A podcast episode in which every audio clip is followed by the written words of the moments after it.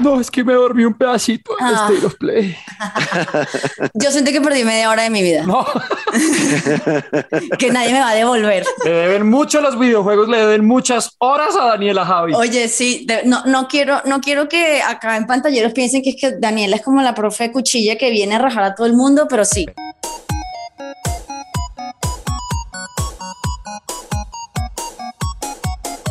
Hola amigos, bienvenidos a Pantalleros, el podcast. Estoy aquí con mis otros amigos, Juan Cortés. Hola. Con Luisa Guerrero. Hola. Y hoy vamos a hablar de el State of Play acá en Pantalleros.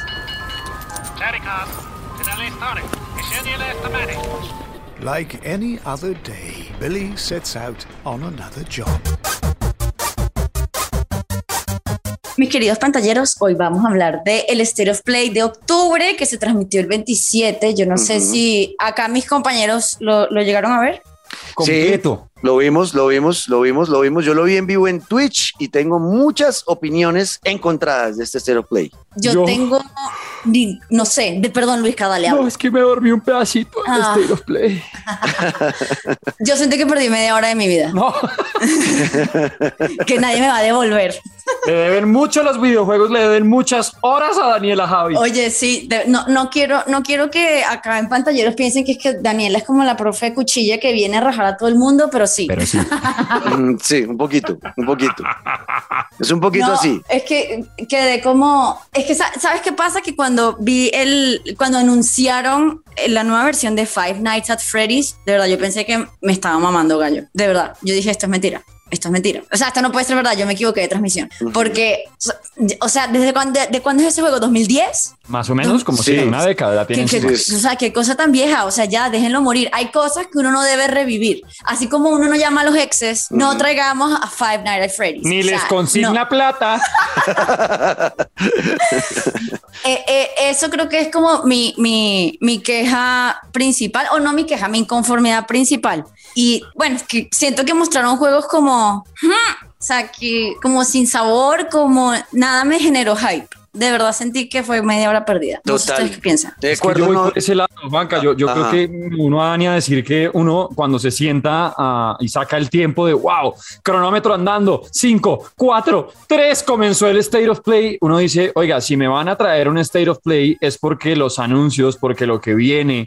Pues no todo, uno sabe que pues hay muchos estudios que están trabajando y apenas están lanzando cosas, que hay quienes están empezando en el cuento, pero uno sabe que llegarán dos, tres, uno espera que lleguen anuncios que uno diga, wow, que toque empezar ya a ahorrar, que la boca hay que cerrarla manualmente porque uno queda en shock. Y en este State of Play, de verdad, fue como cuando uno coge un partido de fútbol de esos de, de Liga de España por allá a tres de la tarde un domingo después de almuerzo que no juega nadie interesante y uno se duerme. No, no, no, me, no me despertó nada, nada. De nada, acuerdo. Nada. A mí, a ver, yo no sé ustedes qué piensen de esto, pero a mí me parece que se está abusando del recurso. Eh, sí. Hay una cosa, a ver, creo que, a ver, la motivación de los State of Play para mí, de lo que yo recuerdo, nació luego de que los Nintendo Direct empezaron a ser exitosos.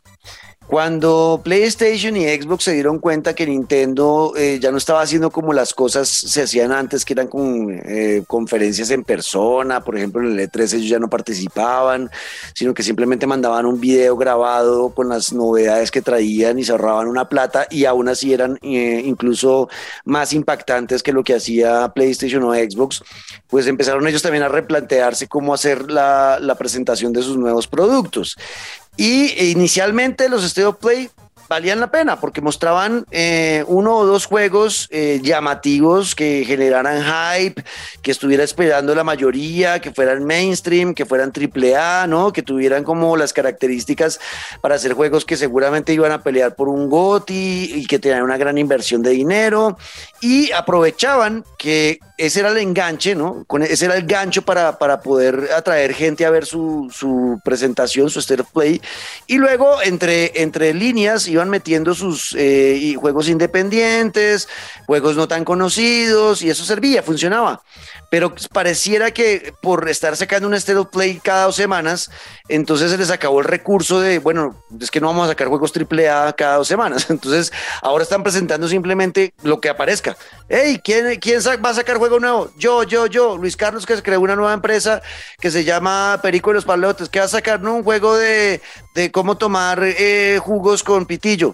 Eh, y ya, ah, bueno, listo, lo presentamos en el State of Play, como, pero es por, o sea, porque hay, ya lo están haciendo tan seguido que no hay, no, o sea, están buscando es cantidad y no calidad. Eso es lo que siento yo. ¿Cómo lo ven ustedes? No, estoy, estoy de acordísimo. O sea, y se, tuve esa sensación con la mayoría de los juegos anunciados, excepción de dos, quizás, mm. y que aún así digo, hmm, me lo pensaría, pero en general, mm, sí, siento lo mismo, es, es como abuso, siento que desde que se separaron del E tres, la cosa ha ido como en declive. Uh-huh. También siento exactamente qué pasó eso, pero venga, hablemos rápidamente qué presentaron. Dani, ¿tiene el resumen eso. o les voy diciendo acá cada, cada, cada cosa o lo tiene usted? Yo tengo un resumen, fueron de juegos en general. eh, uh-huh. Tengo que también destacar que el juego que anunciaron, que se llamaba First Class Trouble, que es un juego como cooperativo, uh-huh. yo me vi el State of Play dos veces para poder decir, ok, o sea, de verdad estuve, estaba cansada la primera vez que lo vi, por eso no me emocionó, o de verdad estuvo como medio, medio aburrido. Y sí estuvo medio aburrido.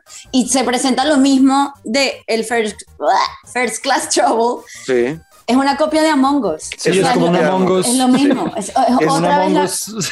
hecho con no, personas. No, pero bueno, acá ser. yo sí yo voy a hablar, yo voy a hablar aquí de abogado del diablo. Yo acabo de decir que me pareció interesante el approach de Among Us que están haciendo acá.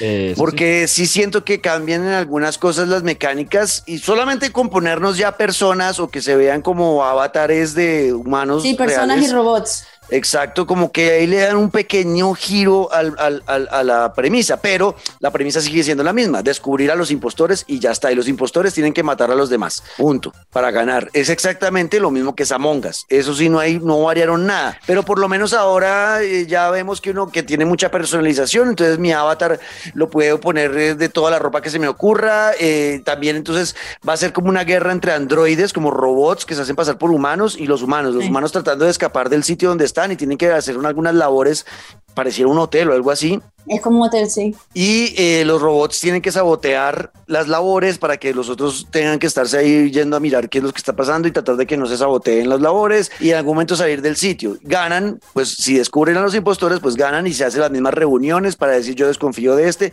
O sea, eso sí es igual. Pero bueno, por lo menos como que cambiaron así las, eh, las gráficas.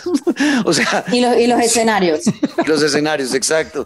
Eh, pero y eh, me parece interesante que hagan ese approach y además es un juego que... Miren, vean lo que está pasando. Estamos hablando que lo que más nos llamó la atención fue este juego que era una copia de Among Us y es un mm. juego gratuito para PlayStation Plus en, en, en el mes de noviembre, ¿no? Salió para, eh, en este mes de noviembre para PlayStation Plus. Sí. Eh, y ya está. Y es ese juego que más nos llamó la atención. Porque no, no a, mí, a, mí también, a mí también me llamó la atención el, el, el Death, Death Door, el, las puertas de la muerte. Uh-huh. También sale este, este mes, en noviembre de dos mil veintiuno. Sí, exacto. Yo de- creo que a ese sí también le... A ese sí creo que le metería la fecha porque sí se ve como un juego que me gustaría a mí y creo que merece que le dé la oportunidad. Sí, eso es, eso es... Yo siempre le decía a mi canal, a, la, a mi chat de Twitch, les decía, vea, juego de Daniela, juego de Daniela, juego... porque sí, hay bastantes... me, me, me, me le voy a meter ahí y lo transmitiré en Twitch. Hay varios, hay varios juegos que vi que son indies, ese Death's Door eh, es uno de ellos, eh, el Star Ocean de D- Divine Force también lo vi un poco eh, extraño y el Death versus. Let It, ba- Let It Die, pero son todos juegos totalmente desconocidos. Total. De estudios pequeños que no tienen mucha publicidad y que no generan mucha atracción. Que aquí es donde yo digo, a ver, yo no estoy criticando los juegos independientes o los juegos de estudios pequeños porque hemos encontrado muchas joyas en esos, en esos estudios. Pero para hacer un State of Play, pues méteme dos grandes. Para jalar.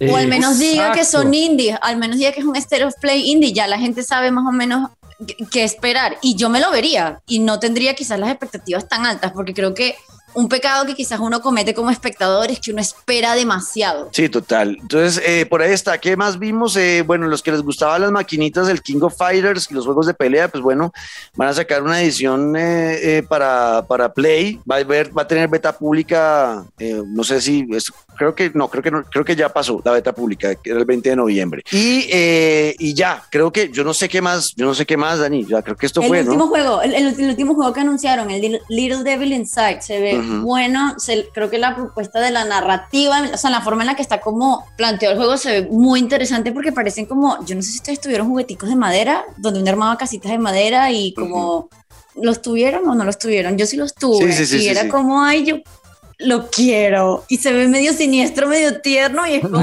ay, está bien, está bien. Ok, ese es el juego, ya me acuerdo, ese es un juego que tiene, que ese lo presentaron eh, a principios de año, el año pasado en el E tres, ya no me acuerdo cuándo fue que lo presentaron, pero yo ya he visto algo de ese juego y es como que somos un personaje que tiene que ir haciendo, como resolviendo misterios para diferentes sí. personas en un mapa grande, que pareciera cuando uno está moviéndose en el mapa grande, que es como si alejaran la cámara y se ve como Overcooked, cuando uno va en el camioncito yendo de cocina a cocina, más o menos, eh, pero, pero sí, y tiene elementos como de misterio y algo de incluso de terror, podría pensar en algunos momentos. Sí, de survival también, tiene un montón de cosas, sí me parece, ese sí me parece un juego como completo.